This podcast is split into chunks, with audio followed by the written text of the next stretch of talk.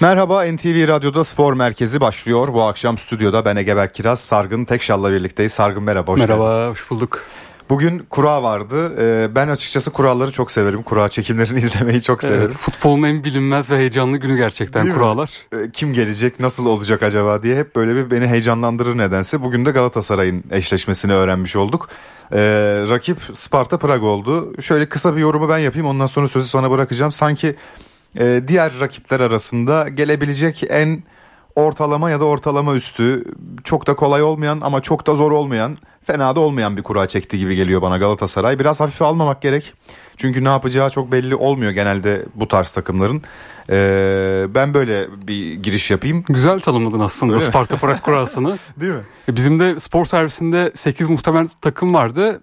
4, 4'ü çekilebilir olarak görüyorduk. Sparta Prag, Toulouse, Karabağ.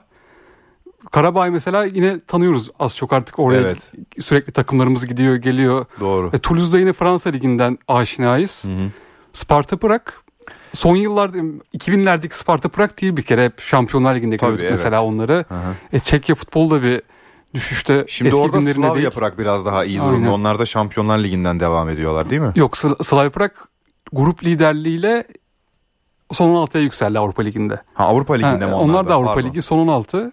Slavia Prag'ın gerisine düştüler biraz. Mesela kadrolarına baktığımızda açıkçası bu oyuncudan çekinebiliriz. Sparta Prag'ın yıldızı olarak Aha. diye tanıtabileceğimiz bir oyuncu da yok. Evet. Böyle eski Doğu bloku ülkelerinden biri gibi Sparta Prag'ın şu anki kadrosu. Evet biraz öyle gibi gerçekten. Hep daha daha çok yerel ağırlıklı oyuncular var. Ee, ama bir tane ilginç bir oyuncu var. Senin de dikkatini çekmiştir. Kaan Kayirinen diye bir oyuncu var. Ee, Türk asıllı, Türk kökenli ve e, 1998 doğumlu 24 yaşında. Hem Türk vatandaşlığı var hem de Finlandiya vatandaşlığı var. Ee, orta sahada oynadığını görüyorum. Ben de açıkçası ilk kez öğrendim. Daha önce duymamıştım Evet. Kaan'ın adını. Ee, Kaan'ı bugün Türkiye bugün tanıdı yani bugün artık. tanıdı değil mi? Bugün Evet. profili büyük ihtimalle Milli takım havuzuna belki çok- eklenir. en çok tıklanan ben de aynısını düşündüm. Genelde bu- böyle bu tür keşiflere yol açabiliyor. Milli takımda eğer oynadı mı? Gerçi oynamış milli takımda. 15 milli maçı varmış Finlandiya milli takımıyla. Olsun belki de biz de kazandırabilirdik aslında milli takımımızı ama orta saha rotasyonumuz da fena değil. Kaan'a belki de yer olmazdı. Evet, çok ihtiyacımız yok. Bir 10 sene önce gelseydi alabilirdik. Belki olabilirdi doğru. 16 maçta oynamış ligde. e, Çek liginde 2 de golü 4 de asisti var. Yani fena bir en azından kağıt üzerinde fena olmayan bir performans gibi duruyor. E, Benim de kadroda en ilgimi çeken o oldu. E, kurayı kısaca özetlersek işte dediğimiz gibi güzel bir kura. Gayet yani playoff turunda Avrupa Ligi'ne Galatasaray ısınacak burada. Sparta Prag'da da ben zorlanacağını düşünmüyorum. İlk maç 15 Şubat'ta. İstanbul'da bu arada. Hı hı. Rövanşta bir hafta sonra Prag'da oynanacak. Evet. Ee, Galatasaray bence artık- kötü bir kura çekmedi evet. Üst turdaki rakiplerini böyle bir bugün mesela kuradan sonra da Galatasaray taraftarını bazı yorumcuların kuraya bakışına baktım. Herkes son altı turu rakiplerine odaklandı. Evet sanki Ya tabii bu o tur kadar da- gibi değil mi? Ya Çek bir Letonya faciasını yaşamış bir ülke olarak öyle kolay olarak kadar da. bakmayalım. E, turu geçti Galatasaray bakmayalım ama e, Şampiyonlar Ligi'ndeki performansını da izledik Galatasaray'ın. Sparta Prag'dan hep daha iyi takımlarla oynadı. Yani Kopenhag da Sparta Prag'dan gayet üst seviye bir takım. Bu arada onlar da Kesinlikle evet. Manchester City'yi çekti Şampiyonlar Ligi'nde. ben de oraya gelecektim şimdi sen Kopenhag deyince. Ama istiyorsan şeyi konuşalım biz de önce. Son 16'ya kim kalabilir? Yani daha doğrusu Galatasaray'ın bir sonraki turda eşleşmesi kiminle olabilir diye bir düşünelim. Mesela eşleşmelerden birisi Feyenoord Roma. Bu arada orada şöyle bir olay var. Galatasaray bugünkü kuraldaki takımlarla eşleşmeyecek. Yani Hmm. Avrupa Ligi'nin grup birinciliğiyle eşleşecek. Şimdi o takımları hemen bir gözümün önüne getiriyorum. Tamam. Şu 8 takımdan biriyle eşleşecek Doğru tabii takımda. bu sadece playoff turu. Daha orada bekleyen bir birinciler de var. evet doğru. birinciler doğrudan yükseliyor yeni formatta. 2 senedir böyle. West Ham, Brighton, Glasgow Rangers, Atalanta, Liverpool, Villarreal, Slavia Prag, Bayer Leverkusen. Bu 8'inden biriyle eşleşecek zor Galatasaray değil geçmesi. E yine Slavia Prag. Prag üzerinden. Evet bir e, Prag'ı sevelim istiyoruz galiba değil mi bu sene? Evet yani Galatasaray turu geçip Prag'da kalmalı çeyrek final için. En Hı. güzel yol o. Rangers da var mesela. Rangers da Hı. artık yani Avrupa Ligi'nde son 16 turunda da Rangers'ı eleyin. Mesela Leverkusen'i kimse istemez herhalde şu halde. Leverkusen, Liverpool. Bu arada Liverpool'da da şöyle bir soru işareti var. E, kadrosunu zaten saymaya gerek yok ama Premier Lig'deki şampiyonluk yarışından dolayı bazen o takımlar son 6 turunda rotasyona gidiyor. Çok odaklanmayabiliyorlar değil mi? Evet yani Doğru. Şubat Mart'ta çünkü Premier Lig'de yani kıran kırana bir şampiyonluk yarışı oluyor. Geçen Evet. sezon mesela City ile Arsenal yarışıyordu. Arsenal son 6 turunda rotasyon yaptı elendi. Hı hı. Yani Liverpool'da neden olmasın? Ki kafaya oynuyorlar şu anda Arsenal'le birlikte. Biraz City ilginç bir şekilde beklenmedik bir şekilde 4 puan geride şu anda. E çünkü ee, Arsenal Liverpool çekişiyor orada dediğin gibi Liverpool belki de bu sene Avrupa Ligi'nde bir rotasyon düşünebilir dediğin gibi. Evet yani o yüzden de çok da imkansız kağıt üstünde olacağını düşünmüyorum ben Liverpool'un bile. E tabi baktığımızda final yolu diyor hep Galatasaray. Okan Buruk da Kopenhag maçından sonra hedef finalde de Dursun Özbek başkan hedefimiz kupa final. E, beklenti büyük Galatasaray'da. Hı hı. Rakiplerde de 4-5 takım dışında bütün takımlara baktığımızda şöyle Avrupa Ligi'nde Galatasaray çeyrek final, yarı finali zorlayabilir. Sonrası zaten artık o günlük performanslar, evet. tribün etkisi evet, bunlar belirleyecek. Çeyrek finalden sonra gerçekten e, çok böyle maçın öncesiymiş, sonrasıymış çok böyle işlemiyor. Orada biraz şans da işliyor dediğin gibi. Ee, biraz daha böyle o günlük gününde olman gerekiyor yani bence de o tür maçlarda. Ya bir de mesela son iki senedeki Avrupa Ligi finallerine bakalım. Frankfurt Rangers oynadı. Evet. Ya takımların hem isim hem de hı hı. oyuncu kalitesi olarak Galatasaray, şu anki Galatasaray'dan iyi takımlar değil bunlar değil. Avrupa'daki tecrübelerinde baktığımızda. Hı, doğru. Geçen sene bir Roma Sevilla oynamıştı mesela ama Sevilla'yı da hatırlıyoruz Fenerbahçe elinden kaçırmıştı evet, Kadıköy'de. Yani zar zor eledi Fenerbahçe'yi Sevilla. Yani çok küçük nüanslarla belirlendi evet, orada. Sevilla orada kupadaki hafızasıyla resmen turu geçti. Doğru. Yani orada hmm. oyun durdu. Tribünden bir yabancı madde atılmıştı Fenerbahçe. Kendi kendine maçın aslında biraz da yaktı. oydu doğru söylüyorsun. Evet. Sevilla o tempo bir düştü ve orada sabitledi maçı. Eledi Fenerbahçe'yi. Ya Galatasaray'ın da imkansız değil bir finali görmesi hı hı. ama gittikçe zorlaşacak rakipler. Tecrübeli oyuncuları da var. Yani zaten Icardi'yi hep konuşuyoruz. Icardi'den ziyade artık Ziyech'i de var. Ee, artık Mertens'i de var. Yani Avrupa kupalarında zaten hep hep bir yerlerde oynamış oyuncular bunlar. Eurolardan tut dünya kupalarına kadar oynamış oyuncular hepsi. O yüzden dediğin gibi biraz tecrübeyle herhalde biraz kura şansı, biraz maç şansı, e, biraz vurduğunun girmesi gibi planlarla belki de o yolu açacaklardır. Sen Şampiyonlar Ligi demiştin. İstiyorsan oraya geçelim. Geçelim. Ee, şimdi Kopenhag Manchester City'yi çekti. Ee, ve aslında bütün eşleşmelere baktığımız zaman da ortada olan eşleşme çok yok gibi görünüyor. galiba çeyrek finalistleri görüyoruz. Çok, çok kolay bakınca. görünüyor değil mi? Bir evet. üzerinden geçelim şöyle. Porto Arsenal Tabii. var mesela. Yani Arsenal, Arsenal orada çok rahat bir favori gibi görünüyor. Bence de öyle. Napoli Barcelona biraz ortada gibi. Evet iki tane krizdeki takım. Evet. Barcelona burada bir adım önde ama %51 diye söyleyebiliriz. Hı-hı. Barcelona da çünkü teknik direktör Xavi gönderilebilir. Çok tartışılıyor. Napoli geçen yıl 32 yıl sonra şampiyon oldular ama ne oradan teknik direktör kaldı ne o düzen kaldı. Evet. Biraz ortada beşleşme. Real Saint Germain Sociedad o da çok ağır basıyor sanki Paris'e değil mi? Tabii tabii. Yani şu bu arada grup kur, kura çekimlerinden önce çok tartışılıyordu. Paris Saint Germain grup ikincisi olarak çıktı. Hı hı. O favorilerden biriyle eşleşirmiş ya City, Real Madrid. City ile eşleşebilirdi mesela evet.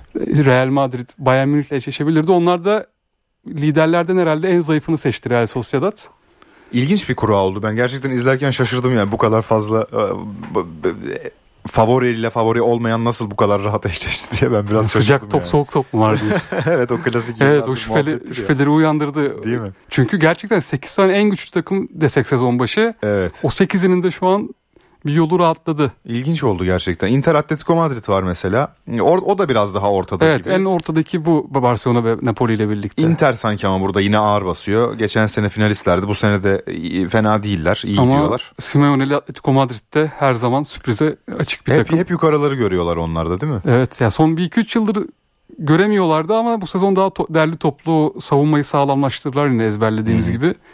O da çok ortada bir eşleşme gibi geliyor bakalım. Yine çok küçük e, dokunuşlarla değişebilir orada bir anda favori. PSV Borussia Dortmund var. PSV de kendi liginde çok iyi gidiyor. Evet. E, Dortmund'da ölüm grubundan birinci çıktı. E, biraz orada da dişli gibi görünüyor ama kağıt üzerinde bakınca İbre sanki Dortmund'dan yana diyorum ben. Bence de öyle. Biraz önce Sevilla'nın tecrübesinden bahsettik ya. Dortmund da burada bence o tecrübeyle çeyrek finali görecektir. Ki hatta o gruptan da zaten bence tecrübesiyle çıktı. Kesinlikle ee, öyle. O yüzden ben de Dortmund'u burada favori görüyorum. Lazio Bayern Münih var. Burada da zaten herhalde söylemeye gerek yok. Evet Bayern Münih pek eski Bayern değil. Hani böyle korkutan hmm. Bayern ismiyle gelmiyor ama yine de Lazio da çok iyi değil. Bayern orada geçecektir turu. Evet. Kopenhag Manchester City.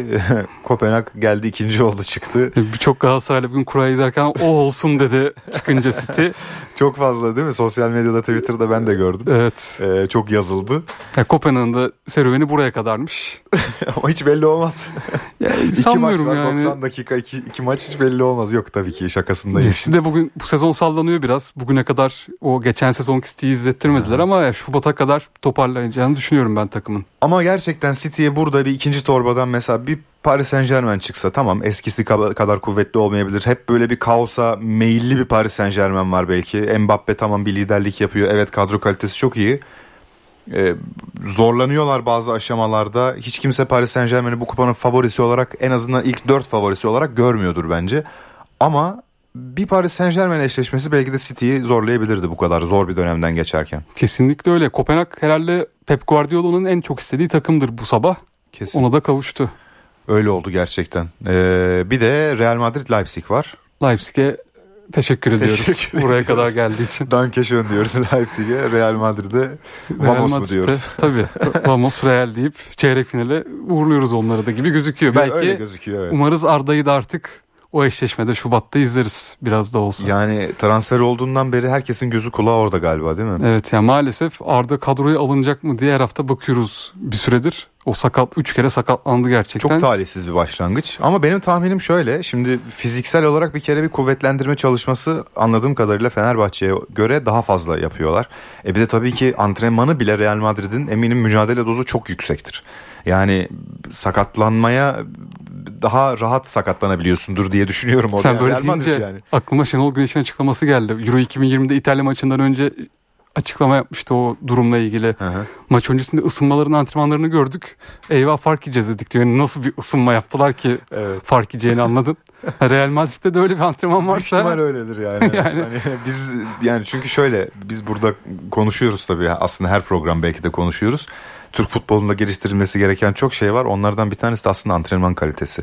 Hem altyapıda hem de e, A takımlarda kesinlikle antrenman kalitesinin e, daha iyi yerlere gelmesi gerekiyor. Sakatlıkların azalması. Yani gerçi Real Madrid'de bak mesela işte e, çok fazla sakat. Tabii. Courtois, Alaba, e, Camavinga Eder Militao. gitti. Üç kişinin e, şey ACL'i, ACL'in Türkçesi neydi? yan bağlar, Yan bağlar. çaprazda yan bağlar. Teşekkür ederim. Ee, yani bu çok ciddi bir sakatlık. Real Madrid gibi bir kulüpte 3 büyük yıldızın bunu doktor değiştirdi onlarda. Tabii. Yani Bakalım. bu Real Madrid'in antrenman metotlarını belki de sorgulaması mı gerekiyor bilmiyorum artık. Arda da çok talihsiz başladı. Evet. Ya bu arada Arda ile ilgili son durumda şöyle takımla çalışmaya başladı. Herhalde yeni yıldan itibaren Ancelotti'nin zannediyorum bir açıklaması vardı bu hafta sonu. Ocak ayından itibaren kadroya Evet. girecek değil mi? Yeni yıldan itibaren demişti. Villarreal maçı bir bekleniyordu. Acaba olur mu deniyordu ama yok o da olmadı. galiba bu sezon sadece iki maçta kulübede yer aldı. Bir lig Evet. maçında kulübede yer aldı. Biri bir de Rayo maçıydı. Rayo Vallecano maçı. Rayo Vallecano'da sonrasındaki Şampiyonlar Ligi'nde Braga maçında kulübedeydi ama ikisinde de girememişti. Hı. Sonra da bir daha sakatlandı. Şimdi dönüyor. Bakalım Arda'dan beklentimiz, heyecanımız yüksek. Yüksek gerçekten yani e, bütün herkes onu bekliyor. Arda'yı o formayla izlemeyi gerçekten istiyoruz. Umarım en kısa zamanda olur. Şimdi Avrupa'yı bitirelim istersen. Zaten yavaş yavaş son dakikalara da giriyoruz. E, Bugün Rıza Çalınbay'ın sözleşmesinin 10 gün daha uzatıldığı e, açıklandı. Rıza Çalınbay 27 Aralık'a kadar takımın başında en azından şimdilik 27 Aralık sonrasını yönetim kurulu tekrar değerlendirecek. Alanya Spor ve Hatay Spor maçı var Beşiktaş'ın bu dönem içerisinde. E, ne dersin Rıza Çalınbay'ın e, göreve devam edeceği zaten aslında biraz bekleniyordu ama koltuğu da sallanıyor gibi uzun vadeli olarak en azından. Sen ne diyorsun yorumun ne olur? Ya aslında ilk göreve geldiğinde o seçim dönemindeki belirsizlikte herkes güvenilir bir liman bulduk diyordu Rıza Çalınbay'la ama işte hem kulüp pürüzden içeride 5-0'lık yenilgi üstüne Fenerbahçe derbisindeki kötü performans, e, silik bir Beşiktaş vardı. Hı hı. Rıza Çalınbay'ı da sorgulatmaya başladı taraftarlar açısından. E, yönetim de mesela Hasan Art bize konuk olmuştu seçimden önce Sayın Başkan. Ben Hans Flick'le görüştüm dedi. Hı hı. Yabancı hocalarla görüştüm dedi. Bu demek oluyor ki aslında yabancı teknik direktör istiyor Beşiktaş'ın şu anki Evet. yönetimi. Ama Rıza Çalınbay kulüp efsanesi ona saygıdan. E zaten yönetimde Feyyaz Uçar var. Teknik ekibin başında Samet Aybaba var futbol direktörlüğünde. Onlarla birlikte bir Rıza Çalınbay'la devre arasına kadar gitmeyi tercih etti Beşiktaş. Ama 10 günlük sözleşme yapılması da şunu gösteriyor bence. Biz bir arayıştayız hocam. Evet. Sen bir devre arasına kadar getir takımı. Ocak'ta bir daha konuşalım. Hı hı. Yani teknik direktör yabancı hocayla anlaşamazsa Rıza Çalınbay sezon sonuna kadar götürecektir. Tarihte oldu mu hiç bilmiyorum ama Beşiktaş'ın 3'ten fazla teknik direktörle çalıştığı bir dönem oldu mu acaba? Önder Karaveli sezonu olabilir. Sergen Yalçın, Önder Karaveli, Valerian İsmail oldu. Sonra İsmail'le tamamlandı Üç- o sezon. Üçte kaldı. Yani 3'ü geçerse eğer Beşiktaş'ın... Hatta sen tabii Burak Yılmaz'ı da sayıyorsun normal Burak olarak. Yılmaz'ı da sayıyorum. Evet doğru ben yani anda atladım ama. e, çok kısa bir dönem olsa da hani resmi olarak yani lisans olarak resmi olarak söylüyor diye- Evet. diyorum. Sonuçta 3 tane Tabii, hoca tabii, çalıştırdı. doğru, eğer doğru, 3'ü de geçerse tarihi bir sezon olacak yok. Beşiktaş için. Ya kul- büyük kulüplerde de hiç hatırlayamadım. Değil mi? Ben de hatırlamıyorum evet. Fenerbahçe'nin bir ara 2000'lerin başında çok teknik direktör değiştir böyle Oğuz Çetin, Tamer Evet. Yelkovan vardı ama o sezon bile 3'te kaldı diye hatırlıyorum. Bu arada federasyon o konuya sınırlama getirebilir. Teknik direktörlere getirdi. Getirilmeli zaten değil mi? Teknik direktörlerde bir sezonda iki takım çalıştırmasını var. E kulüplerde de yani gerçi çok yasağa gerek var mı? Yani onun kulüpte bir kulüpte herhalde anlar dört teknik direktör değişikliğiyle başarı gelmeyeceğini. Anlamalarını umut evet, ediyoruz en azından. illa bir yasağa sınıra da gerek yok aslında şimdi. Evet. Aklı başında kulüp herhalde dört hocayla bir sezonda çalışmaz. Ee, yani bunun başarı getirmediği ya da getiremeyeceği en azından kısa vadede bu çok açık bence. E tabii Çünkü bu sezon bu arada olağanüstü gerek yok yani aslında. Burada plan proje gerekiyor. Aslında yani hep aylardır hem burada konuştuğumuz hem de zaten futbol kamuoyunun Beşiktaş taraftarının da zaten çok konuştuğu bir mesele. Ama bu bir gerçek. Ee, Ahmet Nur Çebi seçim kararı aldıktan sonra çok uzak bir tarihe kongre koydu ve bu dönemde hoca gitti. Yerine Burak Yılmaz geldi. Burak Yılmaz daha da e, beklenmedik bir performans ortaya koydu. Zaten işte çok zordu ayrıca. E bu arada Rıza Çalınbay'a emanet edildi. Yani aslında kötü kararlar silsilesi Beşiktaş'ı bugün getirdiği duruma E soktu. tabii. bence. Ya şimdi yeni yönetimi de bu arada yabancı hocayla anlaşırlarsa eleştirmemek lazım. Sonuçta yeni devraldılar. Kendi stratejileri var. Ona uygun bir teknik direktör göreve getirme hakları var tabii ki. Burada en büyük yanlış bence Rıza Çalınbay'ın Şenol Güneş ayrıldıktan sonra göreve getirilmemesiydi. Evet. Aynen öyle. Ya Burak Yılmaz dönemi olmasaydı o 5-6 haftalık Belki şu bu kadar puan kaybı da olmayacaktı. E, tabii. Belki Avrupa'da bir şekilde yoluna devam edebilecektin. Yani gerçekten anlaması güç kararlar bunlar. Çok e, ilginç. Beşiktaş'ın kayıp sezonu oldu maalesef. Bu Evet. Çok erken oldu bir de üstelik. Evet ya ve 3 sezondur bu oluyor. 3 sezondur yeni yıla Ocağa Aralık yani şampiyonluk yarışına uzakta giriyor Beşiktaş. Tarihlerinde böyle bir dönem yok. Bu Onlar kadar da uzun süreli değil mi? Artık yeni yıla gelecek sezona yatırım yapacak Hasan Arat ve yönetim. Yeni gelecek teknik direktör de eğer gelirse yabancı büyük ihtimalle sezonun ikinci yarısında deneme yanılmayla gelecek son yola devam edeceği oyuncuları seçecek. Evet. Şimdi kısa bir süre kaldı. Beşiktaş demişken bugün de bir buluşma vardı biliyorsun. Ee, Beşiktaş Başkanı Hasan Arat'la e, Fenerbahçe Başkanı Ali Koç bir araya geldi. Ali Koç statta ziyaret etti. Bir hayırlı olsun ziyaretine gitti. Sonrasında da e, kameranın karşısına geçtiler ve konuştular. E, Hasan Arat'ın e, güzel böyle tatlı hani hem rekabeti canlandırıcı hem de e, çok misafirperver bir cümlesi oldu. Orada dedi ki e, baba ocağınıza hoş geldiniz demek istiyorum Sayın Ali Koç dedi. Orada da Ali Koç şöyle- bir gülümsedi. Çok tatlı bir kare.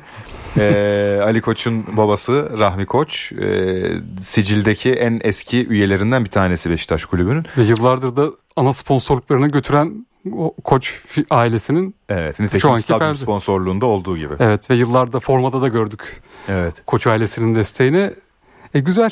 Hem Beşiktaş hem Fenerbahçe'ye böyle destek olan bir aile olması. Değil mi? Bence de güzel ve tatlı da bir kareydi. Ee, Umarım bu dostluk e, görüntüleri devam eder. Çok küçük bir not daha paylaşayım sonra artık sü- sürenin sonuna geldik. Ee, 2011 yılında oynamay- oynanamayan Süper Kupa maçının da tekrar oynanması gibi bir taleplerin olacağını da dile getirdi bugün başkanlar. Evet Bu iki başkan da onu istiyor. belirtmiş olalım. Ama ben Bakalım sanmıyorum oynanacağını. Ben de zannetmiyorum çünkü Artık- nasıl olsun 12 yıl geçmiş üzerinden. Ne kadrolar kaldı. Ya belki veteranlar gösteri maçı Belki yapabilir. göstermelik bir şeyler olabilir. En azından adet usul yerini bulsun diye öyle bir şey olabilir evet. Ya en mantıklısı o. Hı hı. Yoksa tarihe artık biraz zor geçer çünkü dediğin gibi yani hiçbir oyuncu kalmadı. Hiçbir anlamı yok bir de şu anki kadroların 2011'in kupasını oynamasında.